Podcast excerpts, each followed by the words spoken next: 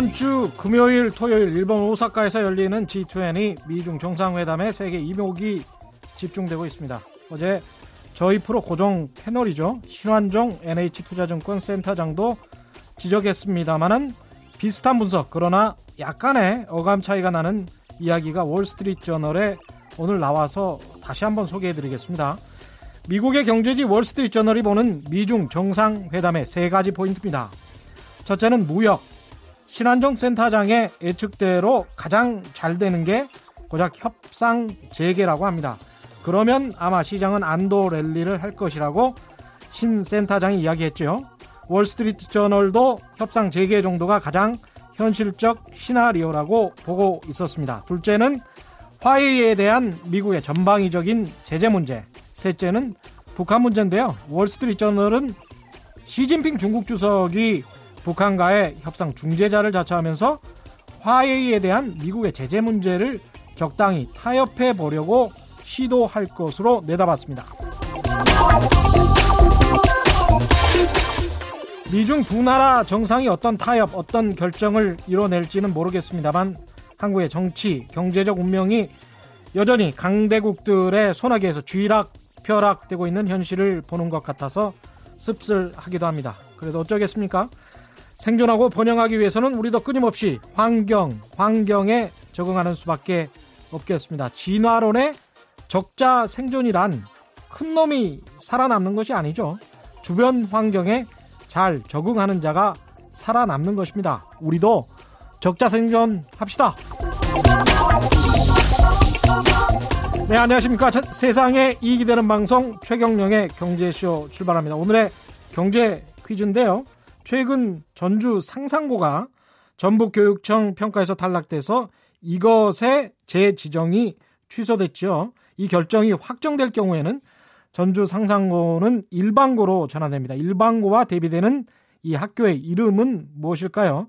지난 2010년이었습니다. 이명박 정부 당시 학생들에게 다양한 교육 환경을 제공할 목적으로 추진됐었고요.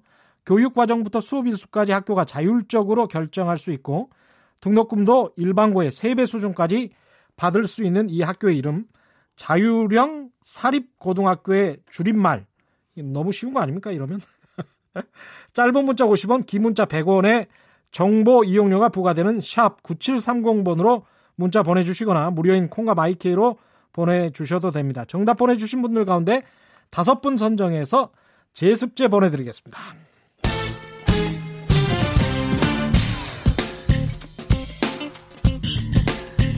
최경영의 경제쇼 수요 심화 토론. 대한민국 최고 전문가들과 경제 이슈에 대해 한 걸음 깊이 들어가 봅니다. 네, 대학 입시에 빠져 있는 어, 대한민국 교육 정부가 바뀔 때마다 늘 한국 교육 한국의 문제는 교육이다, 입시 교육이다 이렇게 지적되고 있지만 어떤 정권도 교육 개혁에 성공했다고 평가받은 적은 없습니다. 이렇게 몇십 년 동안 변하지 않는 주입식, 수동식의 입시 위주 교육 때문에 대한민국의 미래, 경제까지 위태롭다고 말하는 분들이 많이 생겨나고 있습니다. KBS 시사 프로그램 PD였습니다. 그랬다가 돌연 교육혁신 시민운동에 뛰어들어서 김범수, 김정주, 김택진, 이혜진, 이재용 뭐 대단하신 분들입니다. 1세대 벤처기업 창업자들에게 20억 원 넘게 투자를 받아서 실험합 학교 거꾸로 캠퍼스라는 것을 설립해서 지금 시민 운동을 하고 있고 또 학교도 운영하고 계시는 분입니다. 정찬필 미래교실 네트워크 사무총장과 함께합니다. 안녕하세요. 아, 안녕하세요. 경제와 교육이 근데 무슨 관계가 있어서 경제쇼에서 하냐 이런 질문을 하실 청취자가 계실 것 같아가지고 경제랑 교육이랑 무슨 관련이 있습니까? 근데? 어 교육은 원래 학교는 원래 시작부터 경제와 관련이 있습니다. 학교는 그러니까, 원래부터 경제랑 관련이 있다. 네, 특히 일반적 예, 우리가 생각하는 우리 예전에 어떤 뭐 학당이나 이런 게 아니라 예. 근데 공교육 학교 시스템이라고 하는 거는 원래 산업혁명에서부터 시작을 하거든요. 산업혁명에서부터 예, 산업혁명 예. 때부터 완전히 새로운 경제 체제로 바뀌 바뀌었는데 실제로 음. 그걸 뒷받침할 수 있는 이제 인력들이 부족하니까 빠른 속도로 새로운 경제 시스템에 적응하고 뒷받침할 수 있는 인력을 만들어내는 구조 이걸 만들어낸 게 이제 학교란 말이에요. 공장에서 일할 노동자들이 일반적인 보통 교육은 받아야 되겠다. 문자는 그렇죠. 습득해야 되겠다. 음. 그런 것 때문에 이제 보통 교육을 음. 실시했다. 그런 그렇죠. 이야기는 그, 들었습니다. 그래서 그래서 3R이라는 표현이 나온 거예요. 3R이 뭔가요? read, write, 아리트메틱 그래서 아. 읽고 쓰고 계산하기는 기본적으로 가르쳐야 공장에서 일을 할 수 있다 이런 개념이 나오는 거죠. 그렇군요. 음. 그게 그래서 이제 18세기, 19세기에 그렇죠. 보통 교육이 일반화되기 음, 시작하고 음. 이 초등학교는 받아야 그래야 공장 노동자가 될 수 있고 벌수 음. 있고 경제적으로 또 일을 할 수 있다. 고등교육으로 넘어가는 구조도 사실 마찬가지죠. 중등교육, 음. 중등 고등으로 넘어가면서 좀 더 고급스러운 지식과 정보와 문제 해결을 길러야 더 많은 일들 가치 가치를 만들어낼 수 있는 일들을 할 수 있다 이런 식의 맥락인 거죠. 예. 그러니까 공교육이라고 하는 게 기본적으로는 그 사회 구조를 지탱하기 위해서 그 음. 사회에서 그래서 공적 자원 혹은 세금들을 투입을 해서 음. 사회적으로 유지하게 만드는 거거든요. 음. 개인적으로 누구를 잘 살게 하겠다 혹은 즐겁게 하겠다. 애초에 학교의 목적은 그런 게 아니라 그런 게 사회를 뒷받침하겠다는 경제적인 부분을 뒷받침하는 용도였던 음. 거죠. 그런데 지금 이제 만든 어떤 시민 단체인가요? 이게 미래 교실 네트워크라고 있고 또 거꾸로 캠퍼스가 있습니다. 두 가지 단어를 제가 소개해 드렸는데 이거 각각 좀 설명을 해 주십시오. 미래 교실 네트워크는 뭐고 거꾸로 캠퍼스는 뭡니까? 예, 지금 교육의 문제를 조금 전에 말씀하셨던 그 부분이 사실은 미래 교실 네트워크가 시작됐던 이유예요. 그러니까 음. 교육의 문제가 어 가만히 봤더니 그냥 무슨 뭐 이렇게 행복한 학교 아니면 좋은 교육을 받자 이런 차원의 문제가 아니라 시대에 맞는 교육을 하는 게 대단히 중요하다는 음. 생각을 한 거예요. 예. 뭐 가만히 봤더니 학교 교육이 산업혁명 시대에 만들어진 것이 변화가 거의 없이 그대로 유지가 되면서 예. 어, 많은 교육에서 나타나는 문제 혹은 청소년들의 문제의 상당수가 시대에 뒤처진 교육에서부터 출발한 게 아닐까라는 이제 어, 예. 상상부터 시작을 해서 여러 취재와 프로그램들 음. 제작을 하다가 예.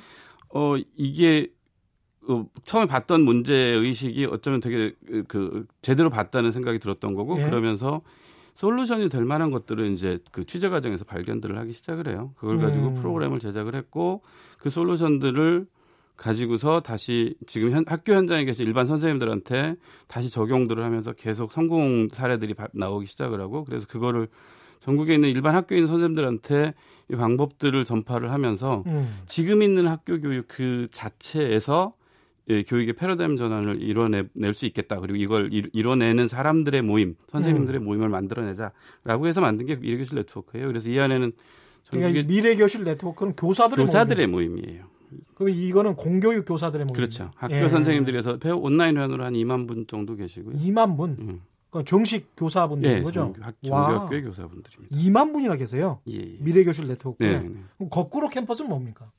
거꾸로 캠퍼스는 그렇게 학교 선생님들하고 이 지금 있는 아, 붕괴되어 있다고 생각했던 한국의 대한민국의 학교에서 네. 어, 성공적인 사례들을 막 만들어내고 여기서 음. 21세기에 필요한 능력들을 조금씩 기, 길러내다 보니까 음. 어, 이, 이 능력 이, 이, 선생님들의 이 방법들을 잘 응축을 시키고 그다음에 완전히 새로운 교육을 향한 21세기에 맞는 교육을 위해서 학교 교육 시스템 자체를 최적화를 시키면 무슨 일이 벌어질까라는 이제 상상을 하게 돼요. 예. 그래서 이제 어, 이런 생각을 하게 된 거죠. 시대 21세기 이 시대에 맞는 인재를 길러내기 위해서 최적화된 교육을 실현해보는 학교를 만들어보자. 이런, 이런 발상으로 만든 게 거꾸로 캠퍼스예요. 그러니까 미래 교실 네트워크가 꿈꾸는 최적화된 학교의 모델이 거꾸로 캠퍼스. 네, 그렇습니다. 그래서 실제로 이거는 오프라인 상으로 존재하는 캠퍼스인 어, 거죠? 지금 대학로에 있어요. 대학로 에 해화역 2번 출구 아, 바로 옆에. 해화역 2번 출구 바로 앞에 있군요.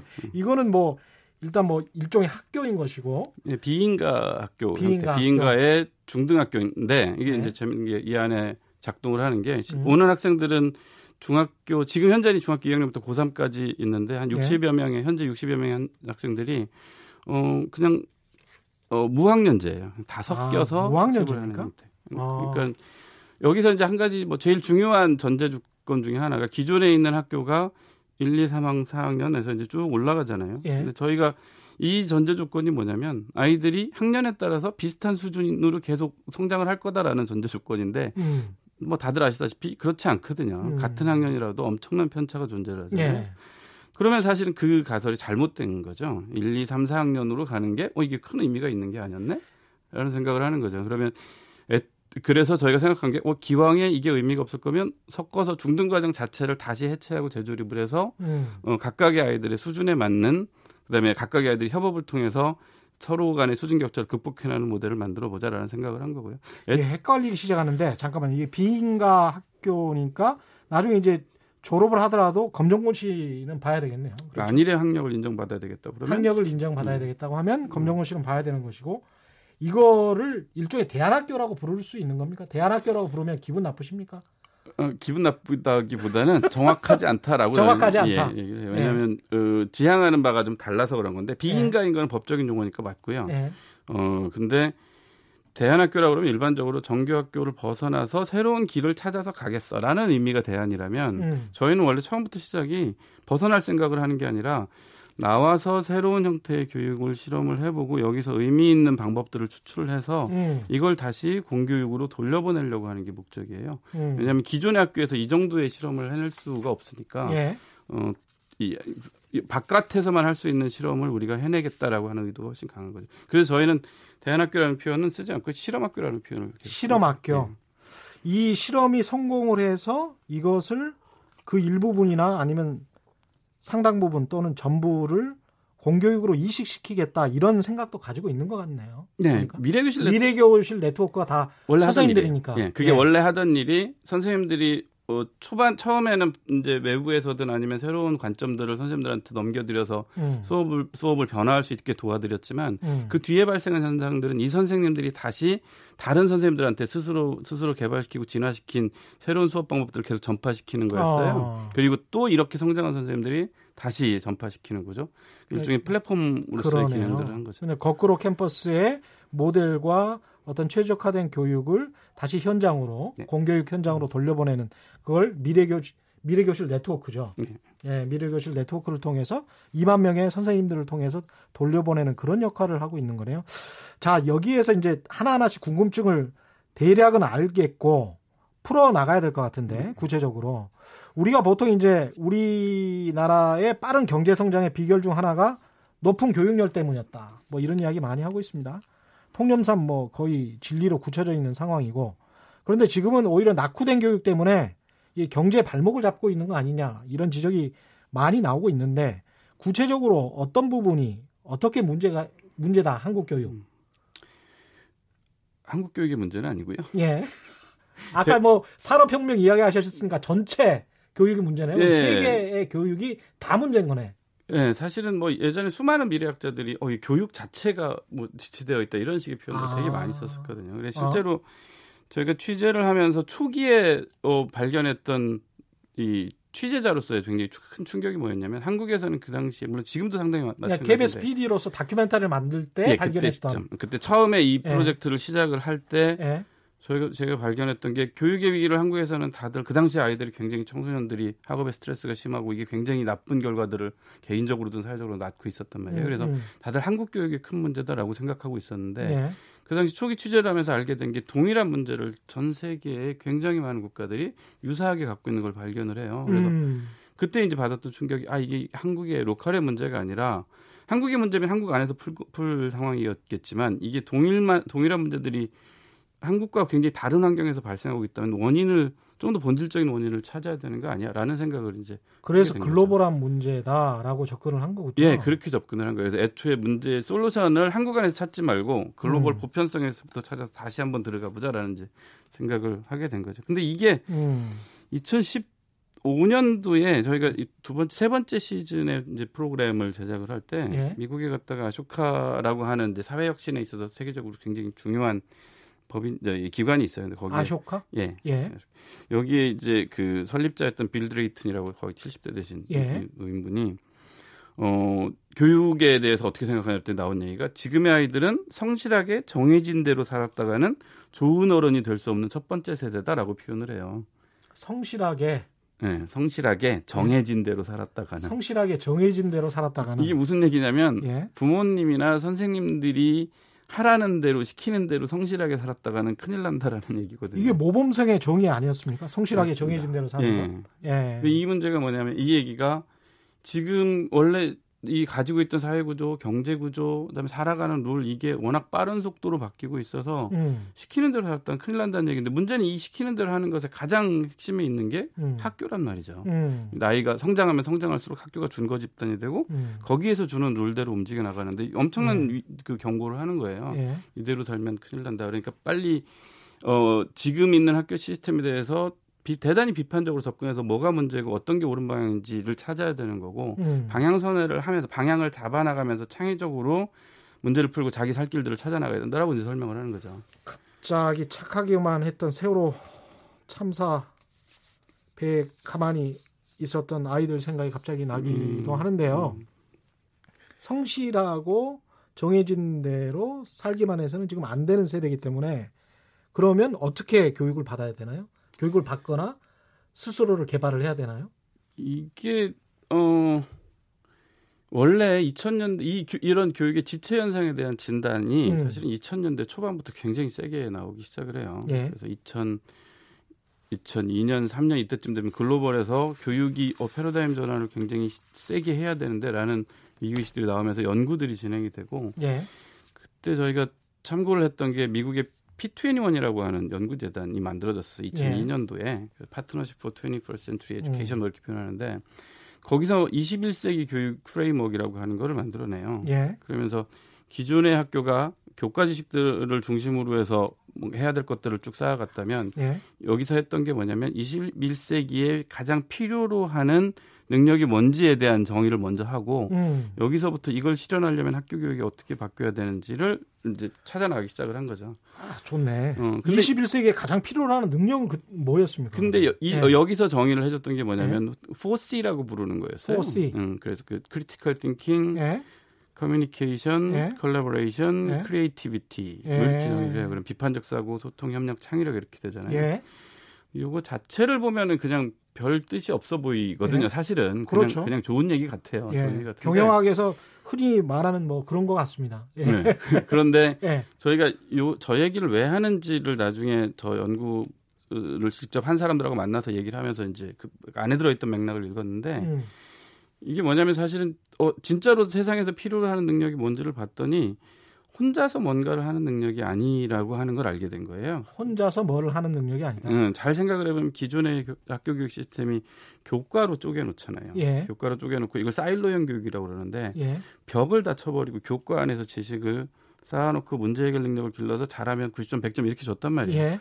근데 뭐를 발견하냐면 이런 식으로 성장시킨 능력이 진짜 세상의 문제를 푸는 능력으로 바뀌지 않는 걸 보는 거예요. 아, 세상은 굉장히 융합적이기 때문에 그렇죠. 복합적이고 어, 세상 자체가 이렇게 예. 과목으로 쪼개져 있지 않고 자, 그렇죠. 그래서 해석 그러니까 세상을 해석하는 것 자체가 어. 과목으로만 봤다가는 큰일 나는 거죠. 여, 여러 가지를 같이 동원을 해서 읽어낼 수 있는 능력이 있어야 되는 거고 한 단계 더 나가서 이게 진짜 문제, 진짜 세상의 문제를 푸는 걸로 바뀔 때는 음. 혼자서 풀어내는 능력, 문제의 가치는 그렇게 높지 않은 거예요. 예. 실제로 주, 저 의미 있는 가치를 만들어내는 거는 여러 사람이 서로 못하는 분야들을 연결시키고 이걸 서로 보완해 나가고 새롭게 창의적인 솔루션들을 찾아서 붙이는 건데 음.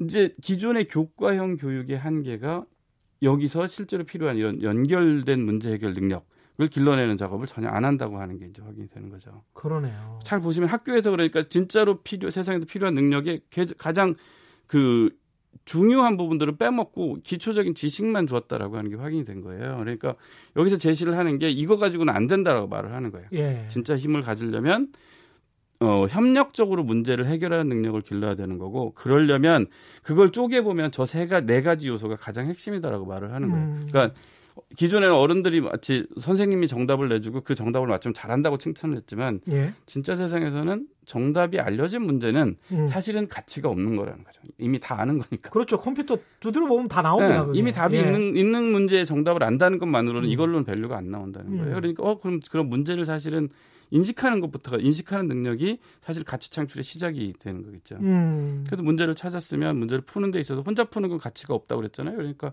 같이 풀어야 되고 같이 풀려면 소통 능력이 있어야 되고 그런 걸 바탕으로 해서 문제를 해석하고 솔루션을 음. 내놓을 때 기존에 생각하지 않은 방식으로 이, 이, 이 문제를 해결해 나갔을 때 음. 그게 어, 세상의 밸류를 만들고 어떤 경우에 그게 비즈니스로 가게 되면 굉장히 큰 이익을 남기고 어떤 경우에 사회적인 솔루션을 주면 사회에 되게 긍정적인 변화와 가치를 만들어내고 이런 식의 구조가 나오는 거죠. 아, 훌륭한데요. 그러니까 비판적 사고를 통해서 문제를 보고 그 문제를 서로 소통해서 협력해서 솔루션을 찾아가는데 그걸 창의적 사고를 통해서 한다. 네.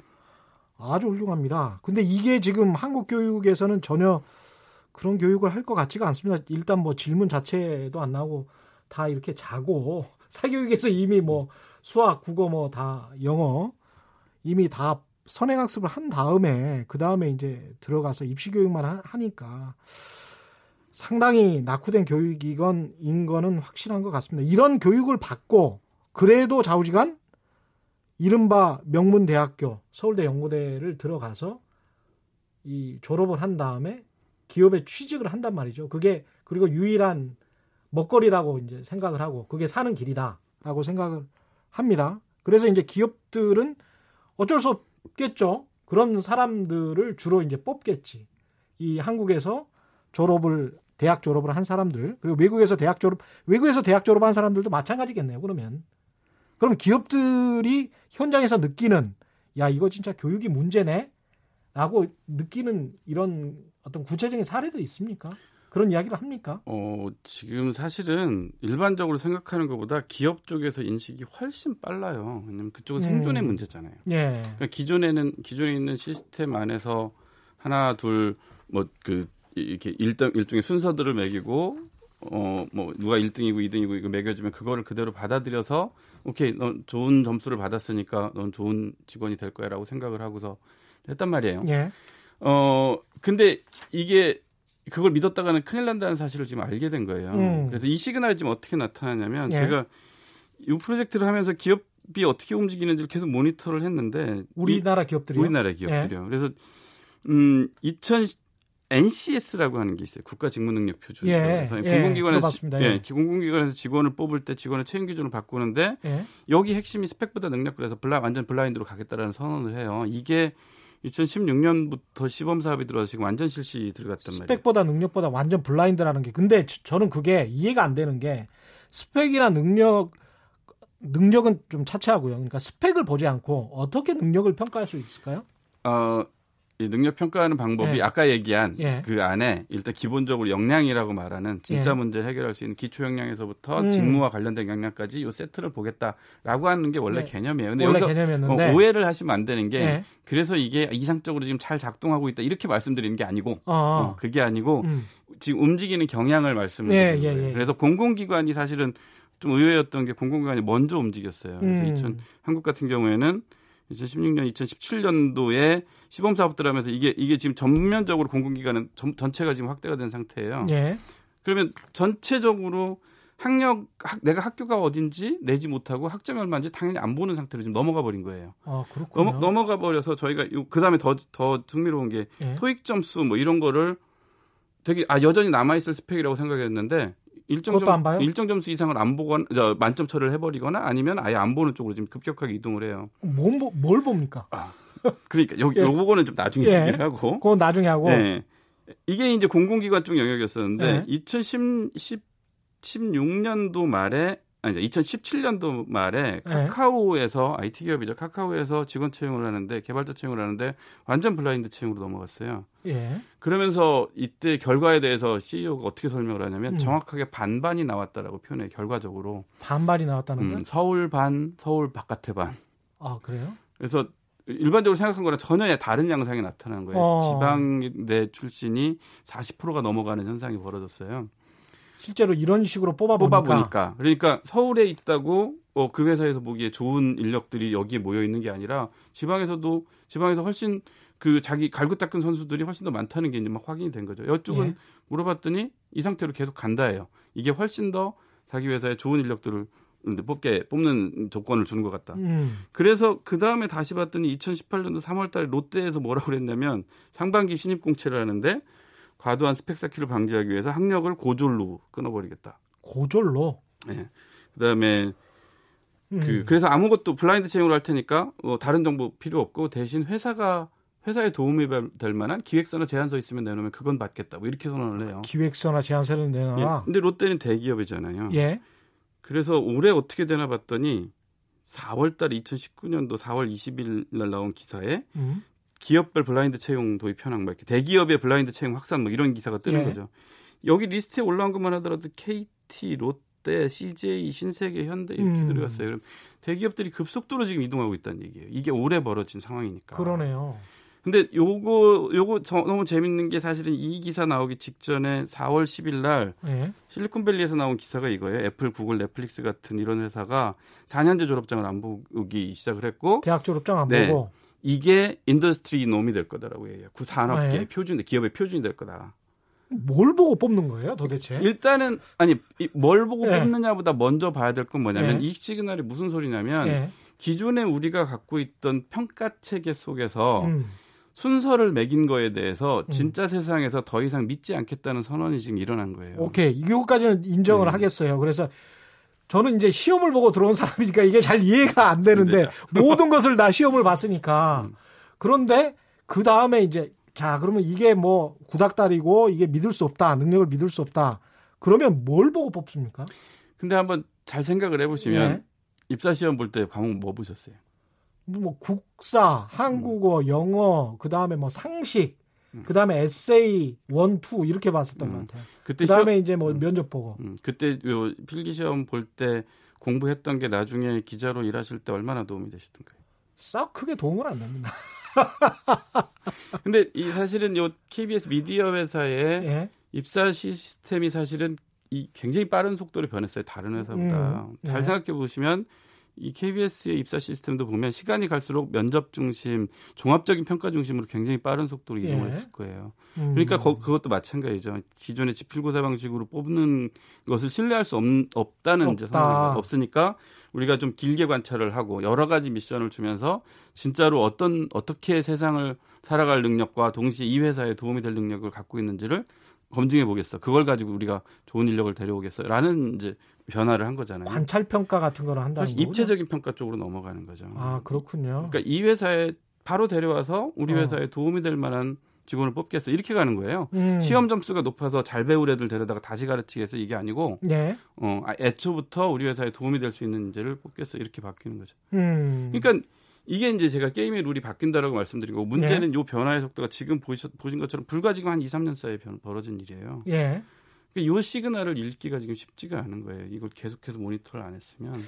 우리가 현실적으로 뭐 시사 지금 많이 나오는 뭐 그 상상고등학교 자율형 사립고 취소에 관한 여러 가지 논란이랄지 자사고가 좋냐 일반고가 좋냐 이런 거는 지금의 지금 담론과 이, 이 이야기들과 견져 보면 아주 하위의 개념이네요. 별, 별 논의할 필요가 없는 것들 정말 지엽적인. 저 그래서 사실 좀 안타까운 문제가 예. 작년에 대입과 관련돼서 공, 뭐 굉장히 논란들이 많았잖아요. 예. 공론화위원회 되고. 음. 그때부터 저희가 봤던 이 맥락에서 읽는 사람들 입장에서는 정말 답답한 상황이 벌어진 거예요. 그러니까 네. 전선이 저기가 아닌데라는 음. 생각이 드는 거죠. 실제로 음. 국가의 교육 정책도 이 다툼을 해야 될 게 저런 이런 영역이 아니에요. 물론 이게 문제가 있다 없다의 문제가 아니라 네. 사실은 국가 정책은 훨씬 더 본질적인 부분들, 본질적인 문제들을 포착을 하고 이거를 알려내고 여기에 대한 그 질적으로 전환할 수 있는 정책적으로 집중을 해줘야 되는데 그렇죠. 계속 문제를 지금 일으킨 곳에 들어가서 대증적인 어, 어떤 정책들로 음. 들어가는 거예요. 그러면 음. 오히려 시선만 좀 뺏기고 음. 이 변화의 진짜 동력들을 잃지 않을까라는 그런 우려들이 사실은 좀 있어요. 그러니까 자사고가 어떤 엘리트 교육에 도움이 된다. 그렇지 음. 않다. 일반고로 다 전환해야 된다. 이런 논쟁은 불필요하다. 뭐 그런 상황이 아닌 거죠. 그러니까 예. 잘 생각을 해보면 지금 자사고와 관련된 다툼이 일어나는 음. 양상을 잘 보면 하나는 한쪽에서는 어 지금 있는 시스템 안에서 더 좋은 결과를 얘기해서 더 좋은 대학을 가기 위해서 예. 저런 식의 제도를 타고 올라가는 게 좋을 것 같아. 이 자리를 선점하는 게 좋을 것 같아. 음. 라고 하는 게 지금 예컨대 자사고 같은 입장, 그 다음에 예. 자사고를 가려는 학생, 학부모들의 입장인 거잖아요. 그렇죠. 이쪽 루트를 가면, 가면 정말 좋은 대학을 갈 것 같아. 근데 여기가 되게 좁단 말이죠. 음. 그러니까 안쪽에서 보고서는 어, 너, 니네가 왜 기회를 독점을 하고 있어. 음. 요건 두, 두, 나눠져서 균등하게 만들어줘야 돼. 라고 하고 있는데 음. 생각해봐야 될 점은 여기서 그러니까 원래 갖고 있던 가설이 저 사다리를 타고 올라가면 되게 좋은 일이 있을 거다라고 하는 게 전제 조건인데 음. 만일에 그 룰 자체가 무너졌다면 어떡하겠냐는 거죠. 그게 그 음. 그 시그널이 아까 말씀드린 것들이거든요. 지금 기업들이 변하고 있고 국가 네. 직무 능력 평가가 변하고 있다. 바깥에서 보려고 하는 능력은 아이들이 그 사다리를 타고 올라가는 누가 더 빨리 올라가냐, 더 높이 올라가냐 그 능력을 보려고 하지 않는다는 선언을 지금 계속 해주고 있는 거잖아요. 야 이게 지금 믿어야 되나 말아야 되나 상당히 그 불신을 하고 있는 많은 청취자분들의 목소리가 들리는 것 같습니다. 아, 네. 왜냐하면 네. 당장 자기 아들 딸들이 지금 대입이 이 목전에 와 있지 않기 때문에 저런 한가한 이야기를 하고 있는 거 아닌가 이런 이야 이런 비판의 목소리도 있을 것 같은데요. 그 이야기를 좀 하기 전에 경제 퀴즈 한 번 더 보내드릴게요. 이미 정답이 나가 버렸습니다. 제가 말씀을 이미 들어버렸어요. 최근 전주 상상고가 교육청 평가에서 탈락돼서 이것 제 지정이 취소됐죠. 일반고하고 반대되는 개념이고요. 2010년에 이명박 정부 당시에 도입된 거죠. 어, 교육 과정부터 수업 일수까지 학교가 아, 자율적으로 결정할 수 있고 등록금도 일반고의 3배 수준까지 받을 수 있는 일반고의 반대말. 이 학교는 무엇인지 정답을 아시는 분은 짧은 문자 50원, 긴 문자 100원에 정보 이용료가 부과되는 샵 9730번으로 문자 보내주시고요. 무료인 콩과 마이케이로 보내주셔도 됩니다. 정답 보내주신 분들 가운데 다섯 분 선정해서 제습제 보내드리겠습니다. 6739님, 거꾸로 캠퍼스에 지금 학생은 몇 명입니까? 어떤 학생들이 다니고 있나요? 중2부터 지금 고3 정도의 네, 나이라고 했고, 아까? 학생 수는 현재는 60명이고요. 60명. 아마 그 하반기로 들어가면서 예. 100명 수준까지 올라가지 않을까 지금 그렇게 준비를 하고 있어요. 예. 준비를 하고 있고, 예. 스펙트럼은 굉장히 넓어요. 사실 이걸 하면서 제가 깜짝 놀랐던 게, 예. 음, 일정하게 저희가 궤도에 올라가고 나니까 지원하는 학생들이 기존에 있던 이렇게 흔히 생각하는 말 그대로 음. 성적 서열로 따지면 음. 최상위권의 아이들이 의외로 굉장히 많은 portion이 들어오고 그다음에 음. 굉장히 많은 아이들이 어, 원래 생각했던 일종의 낙오 그룹에 있던 아이들도 굉장히 많은 portion이 들어와요. 그리고 네. 근데 어, 놀래 놀라운 거는 들어와서 섞여버리면 별로 표시가 안 나는 양상도 나타나고 예. 그다음에 그러니까 앞에 말씀드렸던 학, 기존의 학교에도 분명히 되게 우수한 학생이어서 잘 지낼 거라고 생각했던 아이들이 그 이 오히려 내가 도대체 여기서 뭐 하고 있는 거지라고 하는 일종의 자기 정체성에 관한 대단한 혼란들을 이제 느끼는 거예요. 예. 도대체 내가 이걸 통해서 어, 어떻게 성장을 하라는 거지, 내가 어떤 사람이 되어야 되는 건지에 음. 대해서 답을 못 찾는 현상. 음. 그래서 제가 알게 되, 알게 된 게 아 이게 기존 학교 시스템에서 아이들이 겪는 혼란과 이 고통이 이 성적순하고 전혀 관련이 없더라. 행복은 성적순하고 관련이 어, 저 관련이 없는 것뿐만 아니라 예. 불행과 고통도 성적순하고 관련이 없더라. 이거를 음. 좀 보기 시작을 했어요. 여전히 또 뜬구름이라고 생각하시는 분들이 많을 것 같습니다. 왜냐하면 지금 생각을 해보니까 대학 입시도 대학 입시지만 대학 입시에서 가장 목매는 게 우리가 공대 요새 잘 안 간다고 하고 지방에 아 저기 밑에 있는 어디 의과대학이라도 가면 서울대학교 공대는 안 보내겠다. 그게 또 오히려 점수가 더 낮다. 서울대 공대가 이런 이야기까지 하고 결국은 의사 검사 판사 공무원이 최고 아니냐.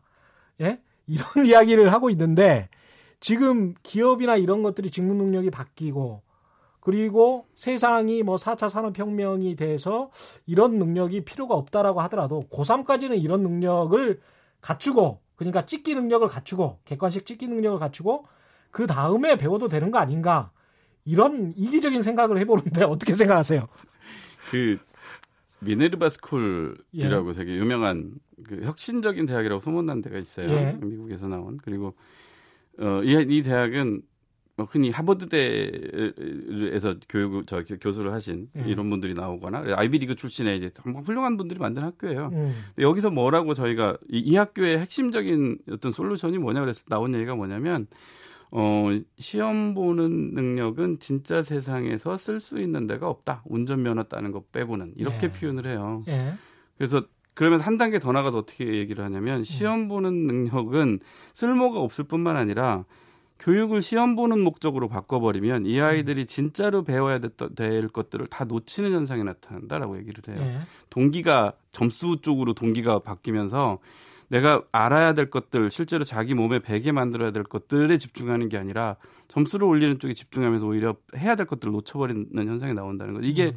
대학의 요즘 소위 그 상위권의 대학들 교수님들하고 만나서 얘기를 해보면 정말 답답해하는 것 중에 하나가 예. 뭔가 정말 필요한 것들을 아이들하고 같이 공부를 하려고 그러면 제일 먼저 나오는 질문이 교수님 이거 시험에 나오나요? 요 질문이 나온다는 거예요. 그 이야기는 들었습니다. 저도 서울대 교수님한테 똑같은 이야기 들었어요. 정말 이쪽으로 네. 너무 훈련을 많이 받은 거예요. 몸에 완전히 점수에 네. 나, 점수를 딸 수 없는 것은 배워야 될 가치가 없는 것으로 바뀌어 버린 거예요. 그 자기 주도 학습을 안 한다고 그러더라고요. 그러니까 이건 자기 주도 학습의 문제가 아니라 네. 목적 자체가 설정이 지금 그렇죠. 잘못돼 버린 네. 거예요. 그러니까 그 미네르바 스쿨에서 했던 이야기에 정말 걱정하는 것의 핵심이 그거였어요. 음. 심지어 아이비리그까지 포함을 해서 예. 시험 점수에 목을 매는 구조로 지금 학교 일종 교육 시스템을 바꿔놓으면서 음. 중요한 가치에 집 가치에 집중하고 이거를 실현하기 위해서 무엇을 해야 되는지 이 방법을 몸에 배게 만드는 게 아니고 음. 어, 정말 경쟁만 남은, 남은 상태로 만들어 이게 네. 이제 사회적으로 일종의 공부 잘하는 괴물들이 나오는 그렇죠. 현상의 근원이라고 이제 보는 거죠. 예. 그러니까 저희가 이 특히 이 거꾸로 캠퍼스 실험학교를 하면서 보는 정말 안타까운 현상 중에 하나 하나가 아이들이 중등에서 나이 그러니까 일종의 학년이 높아지면 높아질수록 아까 말씀드린 기초 역량의 핵심이 소통 협력 이렇게 말씀드렸잖아요. 요 역량이 갈수록 떨어지는 양상이 나와요. 소통 능력 자체가 훨씬 더 나빠지는 음. 경향들도 보이고 오히려 어릴수록 저희들하고 같이 해보면 훨씬 빠른 속도로 소통 능력이 그러니까 이건 회복이 아니죠. 그대로 그대로 지속되면서 발달하는 양상들이 나타나고 예.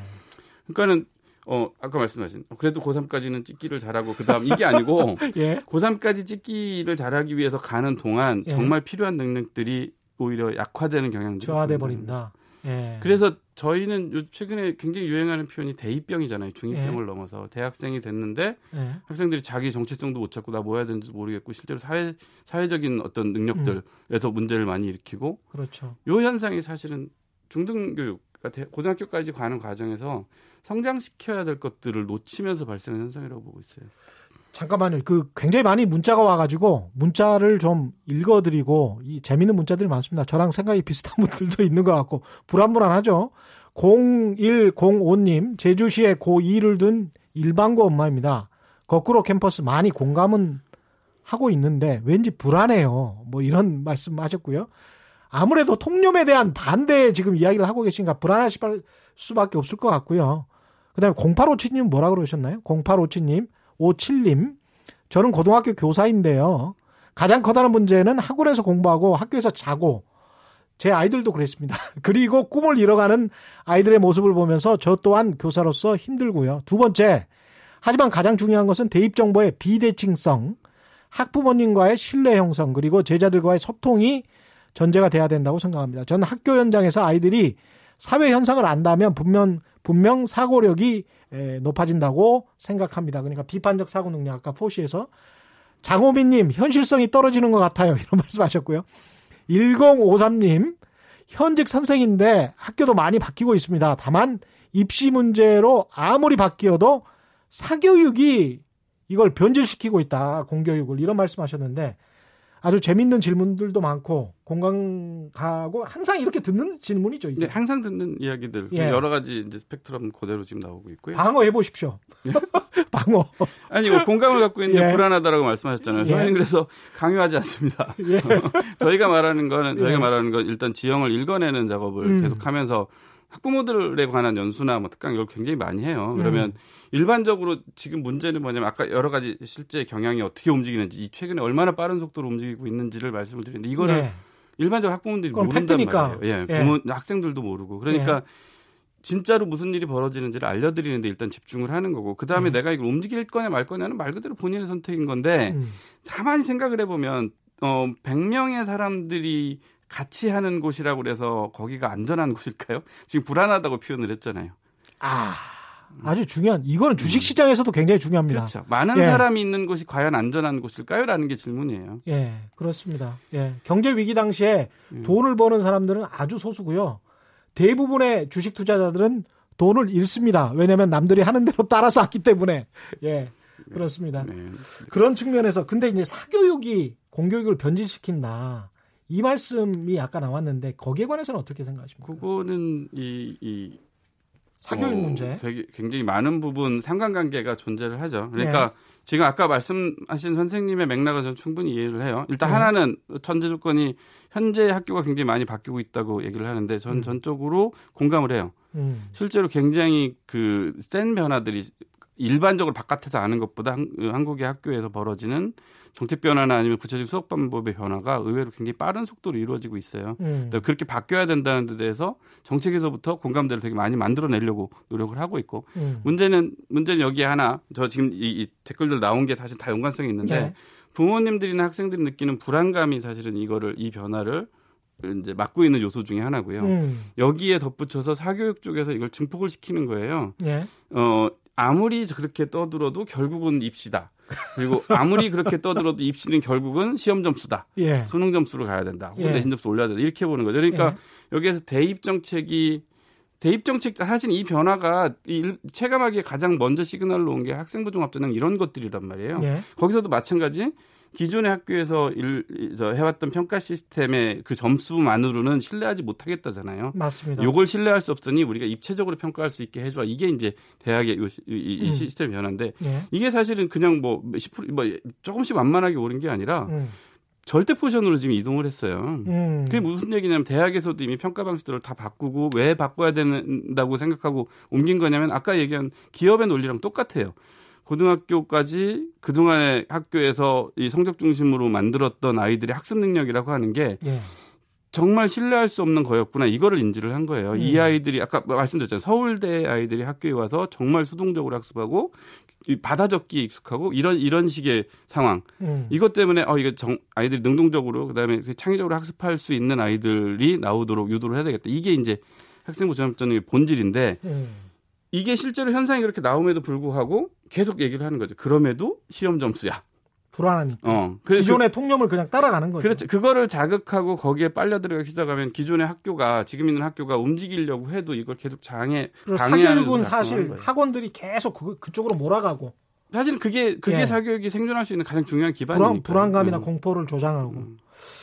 사실 이 미래의 교실 네트워크를 지금 시작하신 지가 거의 5년 됐습니다. 학교를 시작한 지는 거꾸로 캠퍼스는 한 2년. 성과가 있습니까? 성과 보입니까?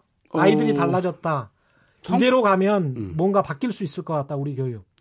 성과는 사실은 거꾸로 캠퍼스 이전에 미래교실 네트워크에서 저희가 흔히 거꾸로 교실이라고 말하는 방법, 음. 수업 방법을 통해서 이미 다 읽어낸 거예요. 그러니까 네. 기존의 아이들이 무기력하고 수동적이고 안 움직인다고 한국 아이들은 말을 못 한다고 생각을 했었는데 음. 수업 방법의 전환으로 굉장히 빠른 속도로 살아나고 거의 100% 수업에 몰입하는 상태로도 쉽게 유도가 되고 음. 아이들의 어떤 기질의 변화들, 역량의 변화들이 되게 쉽게 보여요. 그래서 일단은 예. 거기까지는 저희한테 뉴스가 아닌 거예요. 예. 그리고 그게 무한했을 저희가 하는 거는 오히려 거기에 덧붙여서 훨씬 그더더 깊이 들어가는 역량들을 강화시키고 그다음에 음. 외부의 전문가들로부터 곧 이 중등학교 아이들에 맞는 커리큘럼들 개발해서 투입하고 요게 저희 예를 들어서 저희 집 아이들 학생들 같은 경우에 한쪽에서는 data science를 학습을 해요. 아. 외부의 일종 기업 컨설팅하는 팀들하고 같이 협력을 예. 해서 학생들이 예. 중2부터 고3 정도의 나이가 네. 그러니까 저희가 어 진짜 이 세상에서 필요한 사실 음. 지금 세상에서 정말 잠재력이 큰 분야가 그렇죠. 데이터를 읽어내는 부분인데. 예. 어, 이거를 사실은 어디서도 안 하잖아요. 사실 그렇죠. 한국에서 어, 큰일 났어. 4차 산업혁명 어. 얘기하면서 소프트웨어 교육, 코딩 교육 해야 돼라고 얘기를 어. 하는데 어, 알리바바의 마윈이 얘기한 건 그거 아니고 데이터야 이렇게 말을 그렇죠. 거예요. 그러니까 빨리 판단들을 빨리 해야 되는 거예요. 지금 지금 시대에 정말 뭐를 해야 되지? 이쪽으로 사실 이거 한 번 더 모셔야 될 것 같아요. 이 우리 자체에 관한 문제이기 때문에 우리 자체가 바뀌지 않으면 무, 문화가 바뀌지 않고 교육, 기업 뭐 전체적으로 우리 통념이 바뀌지 않으면 쉽지 않은 문제이기 때문에 마지막으로 한 가지만 짧게 해 주십시오. 확 바꿀 수 있습니까? 아니면 점진적으로 바꿔 나가야 됩니까? 스마트폰하고 저는 비슷할 거라고 생각을 네. 해요. 스마트폰이 처음에 처음에 한 번에 바뀌지 않았거든요. 예. 그래서 대단히 많은 사람들이 어 그래도 나는 폴더폰. 한국에서는 폴더폰이 그래도 강할 거예요. 이게 음. 그 당시에 그랬죠. 방어하는 기업들의 논리였잖아요. 예. 근데 이게 어느 순간 사람들한테 어 이게 정말 편리한 거고 이게 훨씬 더 많은 가치를 만들어내고 그 다음에 어, 여러 사람이 쓸, 쓸수록 더 힘이 만들어지는라고 하는 걸 인지하는 순간 순식간에 이게 뒤바뀌어 버렸잖아요. 음. 지금도 저는 마찬가지로 다들 불안해하는데 어떤 임계점이 어, 오면 어, 임계점이 오고 이게 맞는 방향이고 이게 우리 아이들한테 아이들을 살려내는 방향이 앞으로의 미래를 보장하는 방향이야라고 예. 인지하는 순간 폭발할 거라고 생각합니다. 갑자기 존 레논의 Imagine 음악이 생각나기도 하고 예 지금까지 거꾸로 캠퍼스를 설립하신 정찬필 미래교실 네트워크 사무총장과 얘기 나눴습니다. 미래가 아니고 현실로 다가오는 날이 얼마 남지 않은 것 같기도 합니다. 감사합니다. 예, 감사합니다. 예, 오늘 돌발 경제 퀴즈 정답은 자사고였고요. 많은 분들이 정사, 정답 보내주셨습니다. 인터넷에서 정답자 확인하실 수 있고요. 제작진이 또 직접 연락드리겠습니다. 저는 KBS 최경령 기자였고요. 내일 4시 10분에 다시 찾아뵙겠습니다. 지금까지 세상에 이익이 되는 방송 최경령의 경제쇼였습니다. 고맙습니다.